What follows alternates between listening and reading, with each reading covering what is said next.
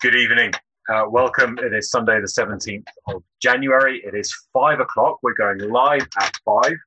Uh, apologies to anyone who missed the email because I've sent it about five seconds previous to this moment. Um, and so if you're joining us after five o'clock, um, some other point in this evening or, or later in the week, um, hi, welcome. Uh, my name is Richard. I'm one of the leaders at Kingfisher Church. Uh, this is our, our Sunday evening uh, Bible study. Um, uh, yeah, uh, that, that, that's what we're here for. Uh, we're looking this evening at Proverbs chapter 24. Uh, we're going to start at verse 3 uh, and we're going to work our way through to verse 22. as we as we come to this, um, I wonder if you're feeling confident. Are you confident? Um, you know, if, if you're not feeling confident and you do want to feel confident, um, according to scienceofthepeople.com, says this if you want to feel confident, own your own body and own the space around you by standing or sitting tall. Keep your arms loose and by your side. Place one or both hands on your hips uh, relax your shoulders down your back, open your chest. These expansive postures will show others that you're confident and sure of yourself. You doing it? How did it feel? Ridiculous? Utter nonsense, isn't it? Complete nonsense. Um, this is saying if you want to be confident, you'd be confident by pretending. Uh, you make yourself look confident, adopt the body posture of confidence, and there you go. Then you'll feel confident. Total nonsense. And the gospel of Christ, the gospel of Christ is the most confident inducing reality. The believers ought to ooze confidence, uh, but not by doing anything like what science of the people tell you. Are you confident? Now let's bring that question to God's word. I'm going to read for us. I'm going to pray first because we're going to need God's help as we look at, at his word. So let's pray. Our Father in heaven, uh, we praise you that you are the God who comes to help those who are weak and needy. And Lord, whenever we open your word, we are recognizing that we are weak and needy and we need our Heavenly Father to speak truth to us. Thank you that in your word we have truth. And please, would you open our ears to hear and would you soften our hearts to be moved and molded by your word? Please bring your truth to us. Please help me to speak plainly. Um, but despite the weakness of what I say, by your spirit, would you take the power of what you say and bring, bring your life to us, do good to us, and do it for the name of Jesus Christ, your Son. And we look to you to help us now, just for these few moments we have with our Bibles open this evening. Amen. Proverbs chapter 24 and starting at verse 3. By wisdom a house is built, and through understanding it is established. Through knowledge its rooms are filled with rare and beautiful treasures. The wise prevail through great power and those who have knowledge muster their strength. Surely you need guidance to wage war, and victory is won through many advisers. Wisdom is too high for fools. In the assembly at the gate, they must not open their mouths. Whoever plots evil will be known as a schemer. The schemes of folly a sin, and people detest a mocker. If you falter in a time of trouble, how small is your strength? Rescue those who are being led away to death hold back those staggering towards slaughter. If you say, but we knew nothing about this, does not he who weighs the heart perceive it? Does not he who guards your life know it? Will he not repay everyone according to what they have done? Eat honey, my son, for it is good. Honey from the comb is sweet to your taste. Know also that wisdom is like honey for you. If you find it, there is a future hope for you, and your hope will not be cut off. Do not lurk like a thief near the house of the righteous. Do not plunder their dwelling place. For though the righteous fall seven times, they rise again. But the wicked stumble when calamity strikes. Do not gloat when your enemy falls. When they stumble, do not let your heart rejoice, or the Lord will see and disapprove and turn his wrath away from them. Do not fret because of evildoers, or be envious of the wicked, for the evildoer has no future hope, and the lamp of the wicked will be snuffed out. Fear the Lord and the King, my son, and do not join with rebellious officials. For those too will send sudden destruction on them, and who knows what calamities they can bring. Let's keep our Bibles open as we look at this. Um, to start with, let's see. I think I have some headings um, that may help us a little. Here we go. It's our first heading confidence in grace. Uh, let's begin here. Let's uh, look at verse 13. We'll use verse 13, uh, verse 13 as our kind of entrance into this passage. Eat honey, my son, for it is good. Honey from the comb is sweet to your taste. Now, what we find here is that this dad says to his boy, he says to his boy, Come on, boy, come on, get a load of this. Come on, son, get, get some honey. Put this honey into your mouth. I, I remember feeding Josie, my oldest daughter, when she was young, when she was still a baby, feeding her um, mashed potato, baked beans, and cheese. Oh, it was delicious. I could have eaten it myself. So, so yummy. And, you know, for, me as a dad, I was just, I was just tickled to be giving my daughter something that was so delicious. Honey. Honey is astonishing stuff, isn't it? It's amazing. It's you, you can eat it straight from the bees. Uh, in the ancient world, they thought it had medicinal properties, and maybe it does. But honey tastes so good. So, so we have in Proverbs this dad who loves his boy. Says to his boy, "Come on, son, come on, get some of this. Eat honey. It is amazing." Why do we have it in Proverbs? No, no. What do we do with this? It's here in Proverbs because it's giving us a, a, a picture of the gospel. Now, the gospel puts before us something that is so good, so lovely, so wonderful. And then it invites us to eat. Now, verse 14 unpacks the picture. It says, Know also that wisdom is like honey for you. If you find it, there is a future hope for you, and your hope will not be cut off. Uh, we today come to Proverbs at the end of the ages. That, that's the time where we find ourselves. The, the Proverbs were written before the coming of the Christ. We live after the Christ event. So, so let's see how, how this picture in Proverbs of honey eating gets filled out. What is the honey? Well, we come to the New Testament in Colossians chapter 1. Uh, Colossians chapter 1, um, verse 12 says this the Father has qualified you to share in the inheritance of his holy people in the kingdom of light.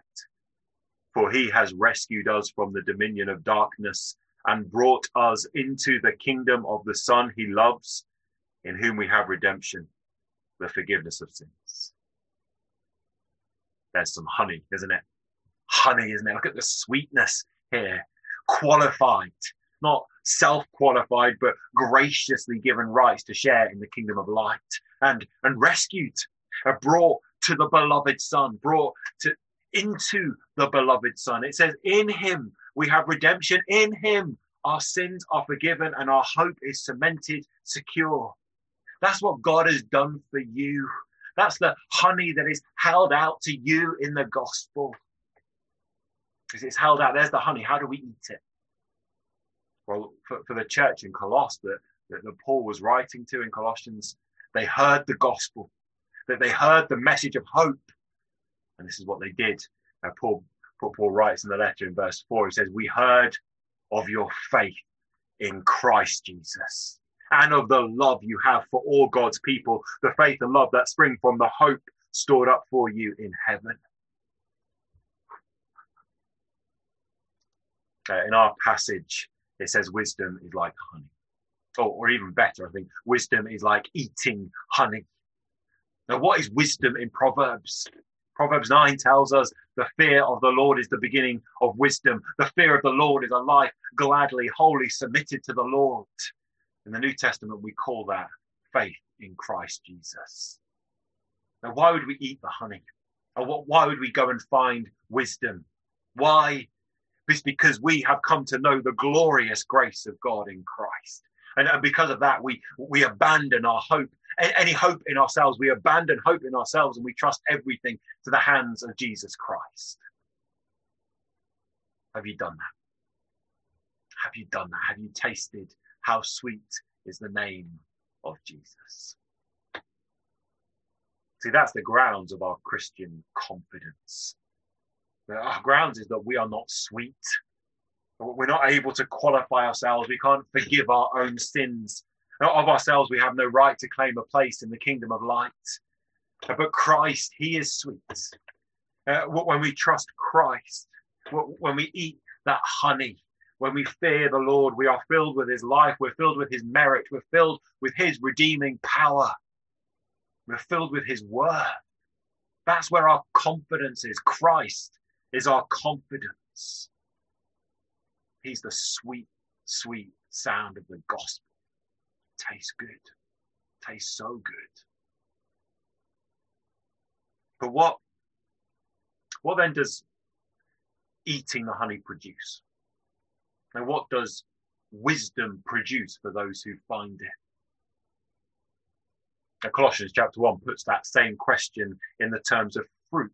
What fruit does the gospel produce in those who believe?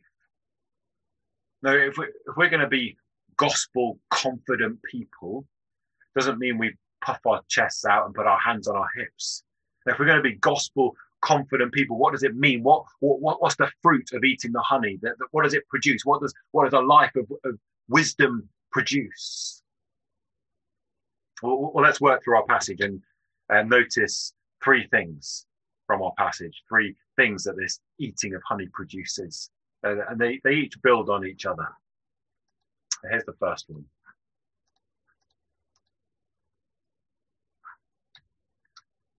Confident to please Christ. Confident to please Christ. Uh, in our passage, look at verse 3. By wisdom, a house is built. And through understanding, it is established. Through knowledge, its rooms are filled with rare and beautiful treasures. A house building is a picture of life. This picture is saying that wisdom constructs life. What kind of life does wisdom construct? Well, back in Proverbs 3, verse 19, we saw this same trio that we see in these verses of wisdom, understanding, and knowledge. But back, back in Proverbs 3, wisdom, understanding, and knowledge, that was describing the process, God's creative process in establishing the world. There's, there's this connection we're to see between God's creative activity and a life produced by wisdom. A wise life building is reflective of the activity of God. It is a restoration of the image of God in man. It's what we were made for. By wisdom, a house is built. That is when, when, when fallen sinners turn to trust Christ, they start to construct their life on Christ. So in Colossians chapter 2, it says, In Christ are hidden all the treasures of wisdom and knowledge. So, so we start to construct this life that is on Christ. We, we start to fill out the rooms of our life with treasure. That's what verse 4 says, isn't it? The rooms are filled with treasure, the treasures that we get from Christ. This is a, a picture of a life built into the image of Christ. By wisdom, a house is built. Now let's let's use Colossians 1 again to kind of translate that to us. By wisdom, a house is built. And what does Colossians 1 say? Well, Colossians 1, verse 9, Paul's prayer is this for God to fill you with the knowledge of his will. He, he wants these Christians to know what God wants, the knowledge of his will. How will that happen? Well, it comes through all the wisdom and understanding that the Spirit gives. You notice that trio that we find in Colossians, in, Proverbs, sorry, that trio of knowledge, wisdom, and understanding. And wisdom is, is submitting the whole of life to the will of God. It, wisdom is, is the, the, the skill of, of, of living in active obedience, active dependence upon the Lord. It is to trust in the Lord with all your heart, lean not on your own understanding. In all your ways, submit to Him, and He will make your path straight. That's the wise life. Trusting the will of God, trusting the will of God entirely and exhaustively and exclusively. And so, so in Colossians, as, Paul prays for this, this knowledge, wisdom, and understanding, uh, he, says what that produces the, the, product of this is so that you may live a life worthy of the Lord and please Him in every way. Wisdom builds the house. That the house that wisdom builds, the life that draws from Christ to be like Christ in order to please Christ. Wisdom builds the house. But you know, that's a bit unspecific, isn't it? Proverbs doesn't like that. Proverbs doesn't it doesn't like to kind of float around in theory. Proverbs likes to to put faith into the into the the grit of the ordinary, into the everyday, into the practical. You see, grace gives us confidence. Let's let's see how that confidence plays out. When, when we hear in Proverbs about wisdom building a house, maybe already your mind goes to Jesus' story about the wise man in Matthew 7. Matthew 7, Jesus says, Everyone who hears these words of mine and puts them into practice is like a wise man who built his house upon a rock. Our, our passage is using that kind of imagery of a, a wise man constructing life on the words of Christ. But then Jesus develops the story, doesn't he? He doesn't just say the wise man builds a house, he, he says the rain came down and the streams rose and the winds blew and beat against that house, yet it did not fall because it had its foundation on the rock.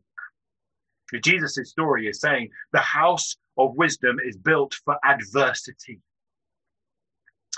Our passage does exactly the same, and yet it shifts the imagery. If you look at verse 5 in our passage, it says, The wise prevail through great power and those who have knowledge muster their strength. Surely you need guidance to wage war. Victory is won through many advisors. I don't think this is advice for an actual war. Not really that useful if you actually want to use this to go to war. And just like using verses three and four, if you actually want to build a house, isn't that much use. It's fairly vague. But the, the purpose here in verse five is to show wisdom gives strength in times of adversity. Wisdom gives strength when you are up against it.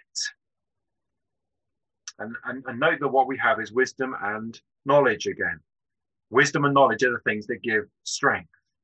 Wisdom and knowledge produce strength. Okay, let's have that in mind. And let's come to Colossians chapter 1 again to help translate that for us. What do we see in Colossians chapter 1? So we have in verse 9 prayer that God would fill you with knowledge, wisdom, understanding. And then it says, being strengthened with all power according to his glorious might, so that you might have endurance and patience. In the storm, in the battle, in the war, wisdom provides the strength to endure.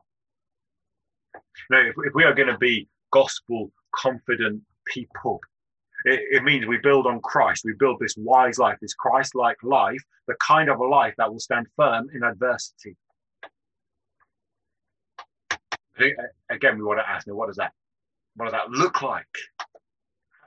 How do we move from generalities into things that are a bit more specific? Well, let's keep going through our passage in Proverbs, our next heading confident to please Christ, confident to love like Christ. Okay, let's use that. Let's get a bit more specific here. We're looking at verses 7 to 12. Uh, two things happen in verses 7 to 12. The first thing is that we, we, we begin to look at what happens without wisdom. Uh, verse 7 introduces it. Wisdom is too high for fools. Now, fools are those who refuse to submit to the Lord. They, they, they trust their own understanding. They plot their own course through life. That's the fool. So, so we, we move to think about what life is like, not for the wise, but for the fool. And uh, we also shift into a kind of space of public relations, how people relate to one another, uh, how we relate to society. Verse 7 speaks about what happens in the assembly at the gate. That's the center of the community. Now, what happens there? What happens in the center of the community? Well, verses 7 to 9 give this description of some of the dangers of a godless community. Uh, what happens in a society where people are self-serving and, and, and they, they push themselves up and they push others down. See, for, for a person who's trying to build a wise life in that kind of context, this gives a situation of adversity. In verse 10, we zoom in onto one of those situations. We zoom in in verse 10 to a time of trouble. What's the trouble? Verse 11, people are being killed. That's the trouble. People are being killed, and the instruction is rescue them, rescue those who are being killed. The, the instruction, the very practical instruction is make the plight of other people your concern. Bring good. You are to bring good to those who are being oppressed. And, and the difficulty to do that is to overcome a concern for yourself. See, if, if you're going to intervene, rescue one who is being killed, it, it, will mean putting yourself in harm's way. And what, what verse 11 does is it takes this pretty extreme example of people being slaughtered. And, and, and it's kind of saying that if, if you should intervene then, in, in that kind of situation, with all the intensity and danger involved in that situation, well, how much more so in lesser ones? Uh, the point is in verse 11, get involved in acting for the good of others. In verse 12, bats down the excuse, the excuse of saying, but we didn't know. You see, what we're dealing with here is the fruit of the wise life. Life lived under the fear of the Lord, the one who weighs the heart, verse 12, the one who knows our flimsy excuses. Verse 10 says, If you falter in a time of trouble, how small is your strength? To, to love like this, courage is needed, confidence is needed to love at personal cost. And that's how Christ has loved us. You see, how is it that for us, how, how, how is it that in Christ we have the forgiveness of sins? We were being led away to death by our sin.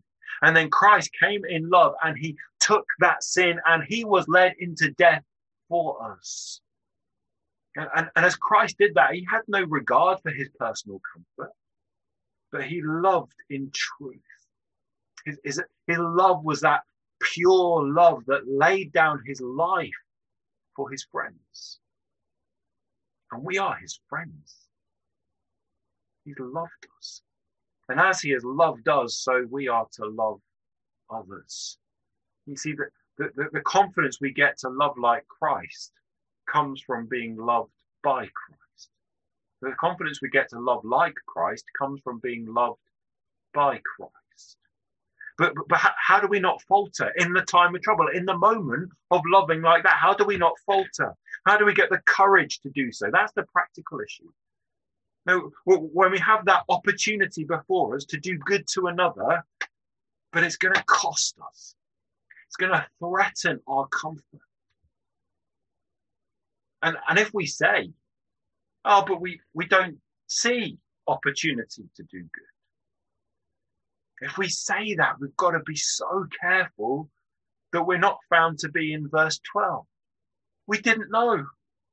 Why didn't we know? Because we weren't looking, because we weren't noticing. But what if doing good costs us? let me take such a simple little example. What if what if doing good for someone meant to pray for them? That would cost. Takes time, it takes effort to pray. Prayer isn't easy. It doesn't come easy. Easy to say that we'll pray, very difficult to do it. And, and you know, nobody really knows whether we do or whether we don't. Apart from the one to whom we pray. Which is kind of the point here, isn't it? How, how do we how do we not falter when it costs us? How can we love like Christ? We love like Christ when it comes from being loved by Christ. Verse 12 says, How small is your strength? And we feel that. But verse 5 has already told us where strength comes from. It comes from wisdom. But we draw it from Christ. Verse 10, sorry, says, How small is your strength? Verse 5 tells us where strength comes from. We draw from Christ. And if we lack the strength to love like Christ, let's not ignore that. Let's not walk away from it. If we lack the strength to love like Christ, let's ask for it. Are we going to do that? Will we love like Christ? For how much? How, how far will we go? Now, the, the, the, the reality of it will hurt. Now, the reality is that if we're not losing in love, then we're not loving like Christ. If we're not losing in love, then we're not loving like Christ. It's hard to deal with. That's hard when the hurt increases, when loving takes it out of us, when we are worn down by our compassion for other people, when we're burdened by their sorrows when the losses build up, it's hard to keep going, hard to love like that. Well, let's let's keep following our passage forward. Our next heading: confident to love like Christ, confident to endure like Christ, confident to endure like Christ the second half of our passage, verse 13 to 22, really kind of drills into the reason for our confidence. Verse 13, we're, we're, we're back where we started with the honey, with the, the sweet offer of grace. Take wisdom, get the fear of the Lord, trust the Christ. And verse 14, there is a future hope for you. And your hope will not be cut off your hope will not be cut off. I think about how that produces confidence, saying the future is sure. How often do we need to remind ourselves of this daily, hourly? My future is safe. Say it to yourself my future is safe. My hope will not be cut off. Why? Colossians 1 says, Christ in you, the hope of glory. That's why our hope that's why our hope is secure It's secured by Christ. Christ in you, the hope of glory. We trust him to have won for us entrance to glory. We trust Christ to be the way to life. We trust that all heaven's joys are ours in Christ. And what can take it from us? Your hope will not be cut off. Why? Because your hope is Christ. Nothing can rob it from you. Now, verse 16 is astonishing. Look at verse 16. It says, it says, though the righteous fall seven times. What's what's this telling us? It's telling the righteous. Well, the righteous in Proverbs are those who are rightly connected to the Lord. They go to the Lord for refuge. That's how Proverbs describes the righteous. And then it says they they fall seven times. Seven is a, number of completeness in the Bible. It's saying they they fall in such a way that they have suffered this complete, overwhelming calamity. They are utterly demolished. They fall seven times. They couldn't fall any more. They couldn't fall any further. They couldn't be any more down. But what of it? Then they rise again. Oh, my friends. Just like Christ did you see Christ here? Christ who fell seven times. Christ who was overcome by all the forces of darkness. Christ who was consumed under the wrath of God. Christ who was beaten and crucified and dead. He was utterly dead and buried. and endured all of that. He knew he was going into all of it. He set his face like flint towards it. He knew he was going to be falsely accused. He, he knew that after that, that mock trial, he knew what lay ahead of it all. And he committed himself into the hands of his father and he prayed in the garden, Not my will, but yours be done. And endured it, endured it all. And he fell seven times completely. And after he fell, then he rose again. And now we who trust in Christ, we who have Christ in us, we're called to endure.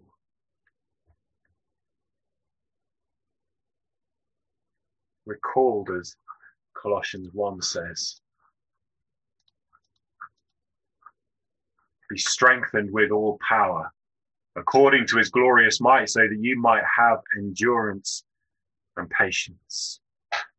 Called to endure. How do we endure? Well, our passage warns us against dangers that come in times of trouble. Verse 15 says, Do not lurk like a thief near the house of the righteous, do not plunder their dwelling place. You see, when we are under pressure, our inclination is to reach and grasp for what has not been given. Or maybe our inclination is to reach and grumble for what has not been given. Look at what they have. Uh, in times of pressure, our prayers twist and distort. We don't pray, Your will be done. We pray, My will be done. That's not to endure like Christ. Look at verse 17. Do not gloat when your enemy falls. When they stumble, do not let your heart rejoice. Ah, again, this is what we do, isn't it? Our hearts, when we are pressed, we start to compare ourselves to other people. We look over our shoulder at the person next to us.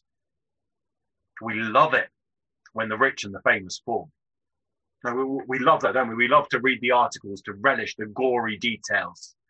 Now, why do we do it? I mean, isn't it? Isn't it just because we we, we, we feel, especially when we're under pressure, we feel that we deserve better. And now I wonder whether we so often love to see the fall of others because we just have too high a view of ourselves. There's so much we are different to the Lord Jesus Christ.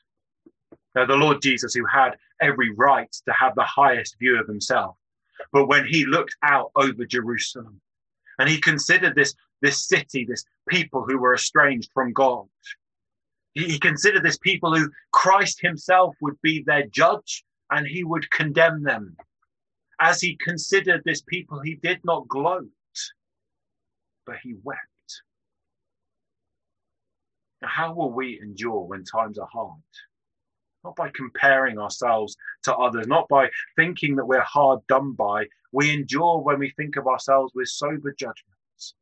and we remember all we have is because of Jesus. That's it, isn't it? All we have is because of Jesus. Now, but for the grace of God, our fall would be final. It's only in grace that we stand, only in grace that we endure, and we, well, though we may fall seven times, by grace we will rise. And so, verse 19 do not fret because of evildoers or be envious of the wicked Sometimes it looks so much better for us not to follow Christ, but that is short sighted. Christ endured the cross, the shame of it, because of the joy set before him. He was not short sighted. He endured because he saw beyond the cross. And we endure like Christ when we see beyond the tumult of today and we remember the sure glory that is to come.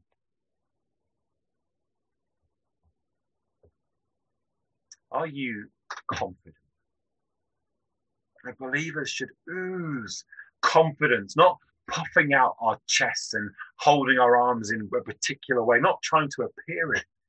We are confident as we look to Christ, not confident in ourselves, but as we build our lives on Him, as we seek to love like Him and to endure like Him, because all we have is Him.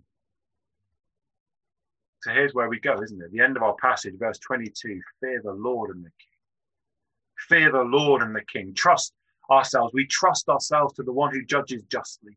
He will put right all that is wrong. And so, even though for a, even though for a little while we have to endure all kinds of hard things, even these hard things will prove to be for our good. So, what do we do? I think Colossians 1 models it for us by putting it into prayer.